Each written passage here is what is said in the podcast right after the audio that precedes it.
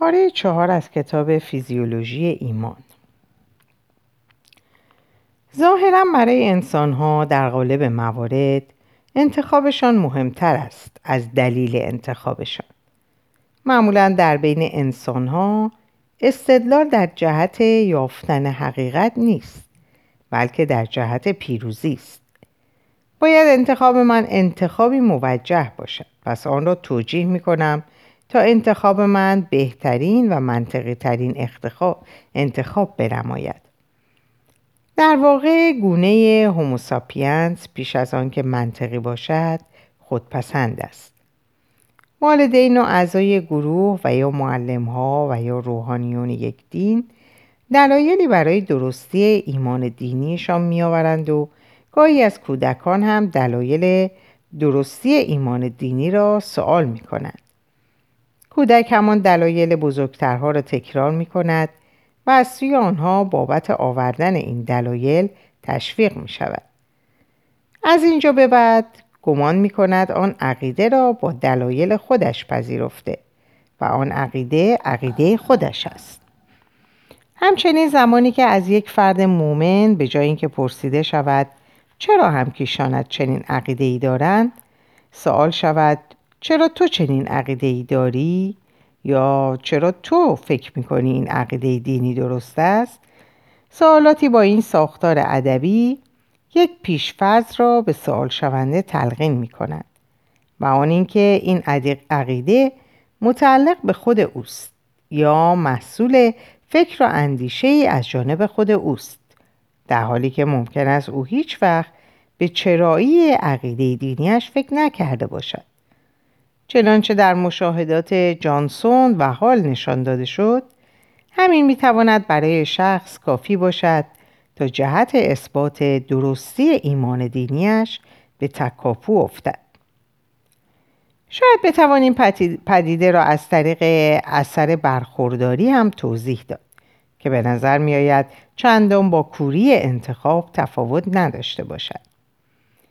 جک نیچ و جک سیندن در سال هزار و نهصد و هشتاد و چهار در مطالعه‌ای به بعضی از شرکت کنندگان بلیت لاتاری به بعضی دیگر دو دلار پول دادند. بعد از مدتی به آنها که حالا دیگر نسبت به آنچه گرفته بودند احساس مالکیت می‌کردند، گفتند می‌توانند بلیت را با دو دلار و دو دلار را با بلیت عوض کنند. عده‌ای کمی راضی به این معاوضه شدند. شبیه این آزمایش به اشکال مختلف اجرا شده. مثلا به بعضی از دانشجوها ماگ دادند و به بعضی دیگر چیزی ندادند. سپس درباره قیمت تخمینی ماگ سوال کردند. آنها که ماگ داشتند به طور متوسط قیمت را چهار و نیم دلار برآورد کردند و آنها که نداشتند دو و بیست و پنج دلار متوسط برآوردشان بود. گویی انسان‌ها برای هر چیزی که از آن خود بدانند ارزشی بیش از ارزش واقعی آن قائلند و نسبت به تغییر آن مقاومت می‌کنند. بسیاری از انسان‌ها کوه‌ها و جنگل‌ها و طبیعت کشور خودشان را زیباتر از کوه‌ها و جنگل‌ها و طبیعت کشورهای دیگر می‌بینند و دانشمندان و ادبیات و هنر کشور خودشان را ارزنده تر از دانشمندان و ادبیات و هنر کشورهای دیگر ارزیابی می کنند. این می تواند شامل دین و عقیده خودشان هم بشود. گرایش به خوشبینی. احتمال مرگ موتورسواران در آمریکا سی و هفت برابر سرنشینان اتومبیل هاست.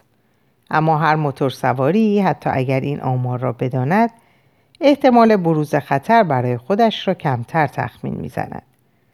در واقع نسبت به آینده خودش خوشبین است. ما حتی اگر آمارها و درصد بروز سرطان در سیگاری‌ها، وقوع طلاق، ورشکستگی، اخراج از کار، رد شدن در امتحان، طول عمر، سوانح حین کار، بروز آب مروارید و یا سرطان پوست در اثر تابش آفتاب، اعتیاد به الکل و مواد مخدر، احتمال ابتلا به دیابت در اثر خوردن شیرینی زیاد و ابتلا به تصلب شرایین در اثر خوردن غذاهای چرب را بدانیم، اما تخمینمان از بروز همین اتفاقات برای خودمان کمتر از آمار واقعی است. میتوان گفت نوبت خودمان که میرسد خوشبین میشویم و خطر را دست کم میگیریم. این خصوصیتی است که هشتاد درصد مردم به آن دچار هستند. تالی شاروت در سال دو هزار و یازده از داوطلبان شرکت در تحقیقش خواست به سوالاتی درباره خصوصیات خودشان پاسخ دهند. مثلا اینکه آیا از نظر توانایی ایجاد رابطه با دیگران جزء بیست و پنج درصد پایین هستند یا جزء پنجاه درصد بالا. همه گفتند که جزء پنجاه درصد بالا هستند. مسلماً چنین چیزی نمیتواند حقیقت داشته باشد و این نشان دهنده خطای خوشبینانه نسبت به خود است. تالی شاروت داوطلبانش را در دستگاه اف ام آر آی قرار داد تا ببیند فعالیت مغزی آنها وقتی تخمین‌های بهتر و یا بدتر از تخمین‌های خودشان را می‌شنوند چگونه است. ابتدا افراد تخمینی‌هایی که در مورد خودشان می‌زدند، مثلا می‌گفتند با توجه به سبک زندگیشان ده درصد احتمال می‌دهند در اثر مصرف سیگار به سرطان مبتلا شوند و یا سی درصد احتمال می‌دهند که آلزایمر بگیرند. سپس اطلاعاتی درباره آمار واقعی به آنها ارائه می‌شد. اگر آن اطلاعات شامل آماری بود که بهتر از تخمین‌های خودشان بود، لوب پیشانی مغز آنها فعالیت زیادی نشان میداد. مثل زمانی که به کسی که گفته بود سی درصد احتمال میدهد آلزایمر بگیرد، گفته میشد این احتمال فقط ده درصد است. اما زمانی که اطلاعات داده شده شامل آمارهای بدتر از تخمینهای خودشان بود، لوب پیشانی آنها فعالیت چندانی نداشت. مثلا اگر به کسی که خودش گفته بود ده درصد احتمال می دهد در اثر مصرف سیگار به سرطان مبتلا شود، گفته می شد که با سبک زندگی او این احتمال سی درصد است، لوب پیشانی او افزایشی در فعالیت نشان نمی داد. او این اطلاعات را نادیده می گرفت و اهمیتی برای پردازش آنها قائل نمی شد. پس از این مجددا از داوطلبان خواسته شد در هر زمینه‌ای که قبلا تخمین هایی زده بودند دوباره نظر بدهند و با توجه به اطلاعات دریافت شده مجددا در مورد خودشان تخمین های جدیدی بزنند. داوطلبان آنجا که اطلاعات جدید به نفعشان بود تخمین های خود را تا حد زیادی صحیح میکرد، تصحیح میکردند و به تخمین های علمی بسیار نزدیک میشدند. اما آنجا که از اطلاعات دریافت شده خوششان نمی آمد و آمارهای علمی می بایست آنها را متقاعد به تغییر الگوها و عادات زندگیشان می کرد، تخمینهای قبلی خود را فقط به میزان اندکی تغییر می دادند. مثلا اگر قبلا گفته بودند ده درصد احتمال به سرطان در اثر مصرف سیگار، حالا که شنیده بودند این احتمال سی درصد است، باز هم تغییر چندانی در تخمینشان راجب خودشان نمیدادن و مثلا میگفتن حالا سیزده درصد احتمال میدهند مبتلا به سرطان شوند. تالی, شو... تالی شاروت نتیجه تحقیقاتش را در کتابی به نام گرایش به خوشبینی منتشر کرد. میتوان گفت مغز ما در برابر اطلاعات منفی در مورد خودمان مقاومت میکند. البته این مقاومت در مورد اطلاعات منفی آنگاه که درباره دیگران باشد دیگر وجود ندارد و ما فقط از پردازش اطلاعات منفی در مورد خودمان طفره می رویم. ما ممکن است درباره روند اقتصادی یا آلودگی هوا بسیار بدبین باشیم، اما اثر همین فقر... فقره ها در زندگی خودمان را کمتر از واقعیت تخمین می زنیم. خوشبینی می تواند ما را در بسیاری از فعالیت هامون به جلو براند و باعث شود ریسک پذیری داشته باشیم و در زندگیمان و در دنیای اطرافمان تغییر ایجاد کنیم. اما از طرفی می تواند ما را در معرض خطر ادامه روش های غلط و عادات بد زندگی قرار دهد. اگر به یک فرد مؤمن گفته شود که با توجه به اینکه دین و مذهب او یکی از هزاران دین و مذهب جهان است، پس احتمال خطا بودن باورهای او بسیار زیاد است، چنانکه خودش باورهای همه قاتلین به آن هزاران دین و مذهب دیگر را خطا می‌داند، چنین نگاهی در مورد اعتقادش مورد توجه او قرار نمی‌گیرد و لب پیشانی مغز او در قبال چنین گزاره‌هایی افزایش فعالیت بروز نمی‌دهد. و لذا همچنان شانس درست بودن باورهای دینیش را بسیار بالاتر تخمین می‌زند تا بدین سان مجبور نشود روال زندگی روزمره‌اش را تغییر دهد و به مطالعه و ارزیابی باورهایش بپردازد. شواهد شناختی. تا اینجا به پدیده‌هایی در مغز پرداختیم که ظاهراً منشأ آنها مغزهای کهن ما، یعنی ساقه مغز و دستگاه لیمبیک بود. بخشای کهن که با میل و رغبت و یا درد و ترس و عواطف و احساسات گوناگون سر و کار دارند، می توانند مانع از فعالیت شناختی و عادی قشر مغز بر روی شواهد و مدارک و اطلاعات و تجربیات شوند و یا قشر مغز را وادار به فعالیتی ویژه جهت نتیجه گیری دلخواهشان کنند. قشر مغز فردی که ایمان دینی دارد در مواجهه با باورها و مناسک و احکام ادیان دیگر به گونه‌ای متفاوت عمل می‌کند و به راحتی آنها را نقد می‌کند و خیلی سریع و با اطمینان خاطر به نتیجه گیری می‌رسد. اما اگر باورهای دینی خودش و مناسک و احکام دین خودش از همان جنس باشند و مشمول همان انتقادات گردند، جسارت نقد را نخواهد داشت و شواهد مشابه در رد عقاید خودش را نمی بیند و اگر هم ببیند نتیجه گیری را به آینده نامعلوم موکول می کند. اما ایمان دینی فقط محصول باور داستان دیگران و میل و رغبت یا ترس و وحشت منجر به تأیید آن ایمان نیست، بلکه گاهی افراد مومن از لحاظ شناختی و معرفتی نیز باور دارند به شواهدی که مؤید ایمان دینی آنهاست دست یافتند.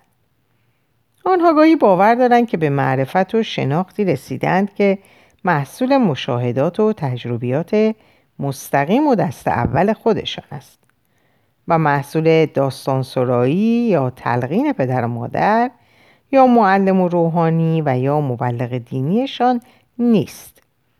تجربیاتی شخصی مثل تجربیات عرفانی، تجربه نزدیک به مرگ، جدا شدن روح از بدن، شنیدن صدا و دیدن افراد و ارواح مقدس و حلولشان در ذهن و بدن آنها، حس آشنایی مکانی که برای اولین بار به آن وارد شدند به عنوان شاهدی بر زندگی‌های قبلی، یافتن الگوهایی واضح در دنیا که نشان از طراحی هدفمند و حکیمانه اتفاقات روزگار توسط یک موجود حکیم دارد، یادآوری خاطرات از معجزاتی که خودشان دیدند، دیدن مستقیم معجزات در زمان حاضر و نظر اجماعی علما.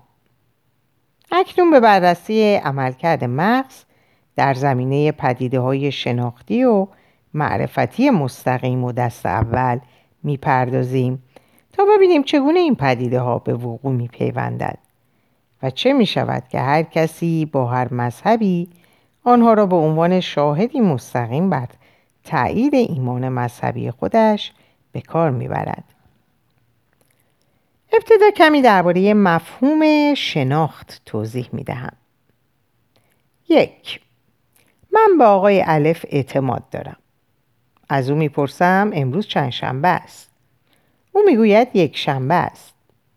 من با توجه به شناختی که از او دارم به این نتیجه می‌رسم که امروز یک شنبه است. من از این لحظه می‌گویم که میدانم امروز یک شنبه است. این یعنی نسبت به یک شنبه بودن امروز به حس شناخت و معرفت رسیدم. دیگر لازم نمیبینم بیشتر تحقیق کنم. دو، من آقای الف از آقای الف میپرسم امروز چند شنبه است؟ او میگوید امروز یک شنبه است. از بابت درستی نظر آقای الف مطمئن نیستم و هنوز نسبت به اینکه امروز چند شنبه است به حس شناخت و معرفت نرسیدم و باید بیشتر تحقیق کنم. پس به تلفن همراه هم هم نگاه میکنم تا ببینم چه روزی از هفته است. میبینم آن هم روز یک شنبه را نشان میدهد. اکنون به حس شناخت و معرفت نسبت به اینکه امروز چند شنبه است میرسم. اکنون میدانم امروز یک شنبه است. دیگر لازم نمیبینم بیشتر پرسجو کنم. سه، آقای الف به من میگوید که کرونا داستانی است که ساختند تا مردم را بترسانند. آقای الف میگوید که میداند کرونا وجود ندارد و همه خبرهای آن دروغ است و ساخته رسانه‌هایی است که در اختیار اربابان قدرت است.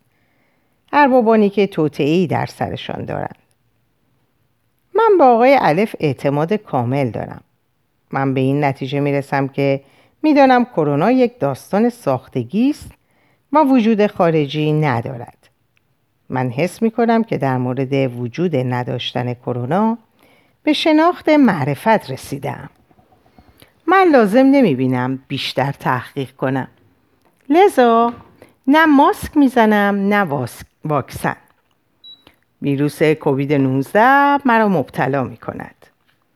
حال به این نتیجه میرسم که مورد وجود نداشتن کرونا در مورد وجود, مورد وجود نداشتن کرونا دچار خطای شناختی شده بودم و اعتماد به آقای الف برای رسیدن به شناخت و معرفت کار درستی نبود.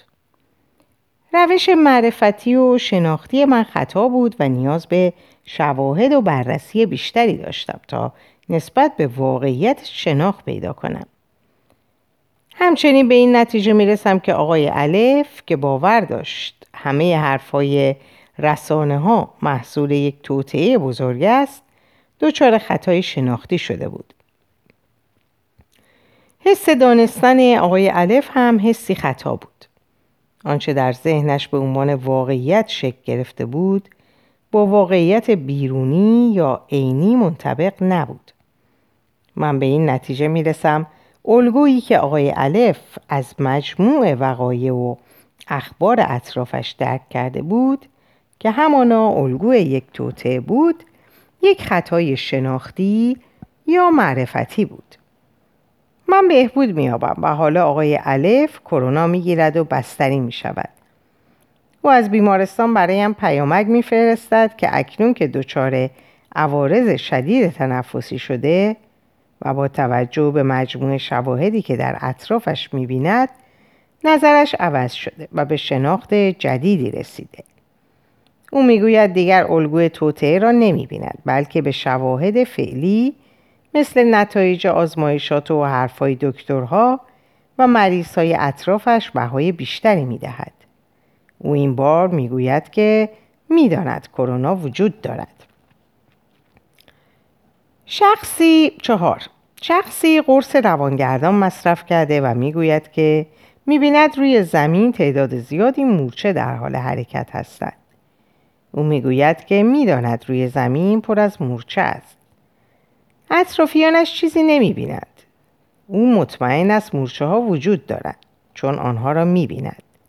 او حتی به همسرش میگوید اگر خانه را به خوبی تمیز کرده بودی این همه مورچه روی زمین پیدا نمیشد. او در مورد شناخت و معرفتش نسبت به حضور مورچه ها یقین دارد. پس شناخت یا معرفت یا یقین ما لزوماً با واقعیت بیرونی منطبق نیست. اما به هر حال بر عقاید، رفتار، گفتار و شیوه زندگی ما تأثیر می‌گذارد. از پردازشی که مغز ما برای مجموعه داده‌های ورودی از حواسمان و آنچه از قبل در حافظه داریم انجام می دهد، حس شناخت و دانستن به وجود می آید. گاهی تصورات ما تماماً بر ساخته خود مغز ماست، مثل توهم. بدون داشتن حس شناخت نمی توانیم به راحتی تصمیم بگیریم و دست به عمل و اقدام بعدی بزنیم. اگر بدانم امروز یک شنبه است، دست به اقدامات مشخصی میزنم و اگر بدانم امروز دوشنبه است، دست به اقدامات مشخص دیگری میزنم. اگر ندانم امروز چند شنبه است، در مورد تصمیمات و اقدامات بعدیم بلا تکلیف میمانم. حال به بررسی انواع پدیده‌های شناختی که ایمان دینی ایمان دینی را تایید یا خلق می‌کنند می‌پردازیم.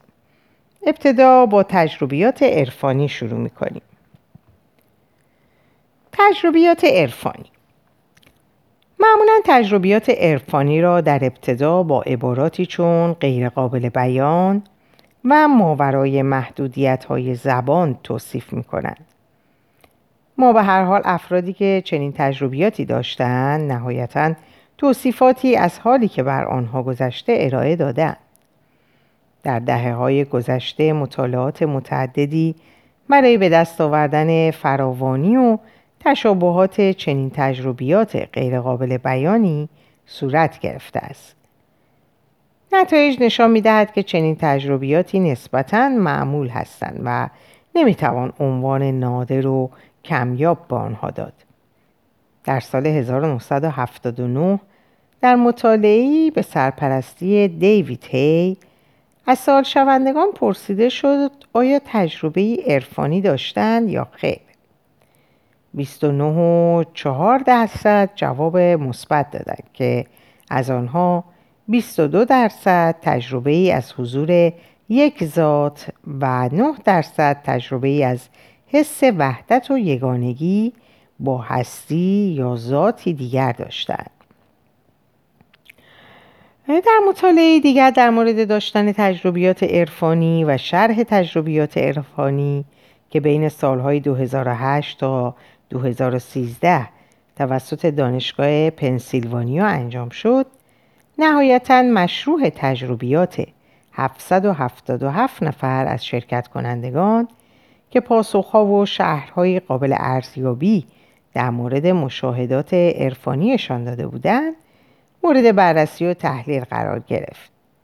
داده‌ها نشان داد که افراد موحد، یعنی مسیحی‌ها و یهودی‌ها و مسلمانان، نسبت کمتر از معتقدان به ادیان شرقی، یعنی بودایی‌ها، هندویی‌ها، باورمندان فلسفه‌های غیر دینی مثل داوئیسم و ادیان معروف به شرک‌آلود یا بتپرستی دچار حالات عرفانی می‌شدند.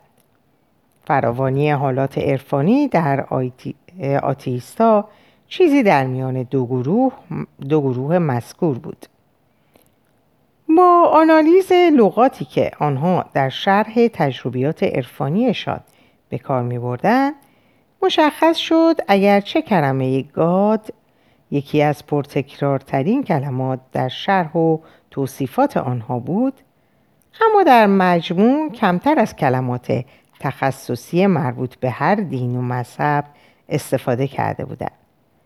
گویی تجربیات عرفانیشان را کمتر تحت تأثیر آموزه ها یا تلقینات مذهبیشان توصیف می‌کردند. البته پاسخها به زبان انگلیسی بود و کلمه گاد برای مؤمن به هر دینی خدای همان دین است. به عبارتی وقتی از کلمه گاد استفاده می کردن نیز در واقع از یک مفهوم اختصاصی دین و مذهب خودشان در شرح تجربهشان استفاده می کردن. یعنی با توجه به مفهوم اختصاصی و متفاوت کلمه گاد در هر دین و مذهبی نمیتوان گفت که این کلمه پرکاربردترین کلمه در شرح تجربیات عرفانی بوده است. از آنالیز کلمات شرح دهندگان تجربیات عرفانی به نظر می آید تجربیاتشان از جهاتی با هم شباهت دارند، اما گاهی تفسیرهای مختلفی در راستای تأیید ایمان دینی خودشان روی آن تجربیات انجام می‌دهند. مثلا اگر حضور یک ذات یا شخص ماورایی را در نزدیک خود حس کنند، نام خدای خود یا مقدسین دین خود را روی آن ذات می‌گذارند و از اینجا به بعد ممکن است این تجربه برایشان یک شاهد و مدرک مستقیم برای اثبات صحت ایمان دینیشان محسوب شود. مایکل پرسینگل و همکارانش در دانشگاه نورلورنتیان به تحقیق درباره رابطه بین حس حضور خدا یا ذات‌ها و نفوس دیگر با فعالیت‌های مغز پرداختند. آنها با استفاده از کلاهی به نام کلاه کورن که بعداً به کلاه خدا معروف شد، یک میدان مغناطیسی را بر نقاط مختلف مغز متمرکز کردند. می‌دانیم تغییرات میدان مغناطیسی در هر نقطه از فضا می‌تواند موجب حرکت الکترون‌ها و یون‌ها شود. می‌توان انتظار داشت که این امر عامل فعالیت‌های الکتریکی و ایجاد پالس‌های عصبی در نقاط مورد نظر در مغز گردد. با ایجاد تغییرات خفیفی در میدان مغناطیسی در ناحیه لوب گیجگاهی، سیستم لیمبیک راست مغز افراد مشاهده شد که بعضی از آنها حضور موجودات یا ذات‌هایی بدون صورت و بدن را در اطراف خود حس می‌کردند. گاهی یک ذات و گاهی چند ذات. حتی می‌توانستند محل حضور آنها را نیز مشخص کنند. تجربیات همه افراد تحت درمان مطالعه یکسان نبود. بعضی اظهار می‌کردند حضور خدا را حس می‌کنند. بعضی اظهار اظهار حالت خلسه و سرخوشی داشتند. بعضی احساس یگانگی با جهان می‌کردند. بعضی ابراز تجربه نزدیک به مرگ کردند و تصور می‌کردند در یک مارپیچ تاریک به سوی نوری در انتهای آن حرکت می‌کنند. هیچ دو نفری تجربه دقیقاً یکسانی را مطرح نکردند. بعضی صداهایی میشنیدند و بعضی صورتهای غیرعادی میدیدند.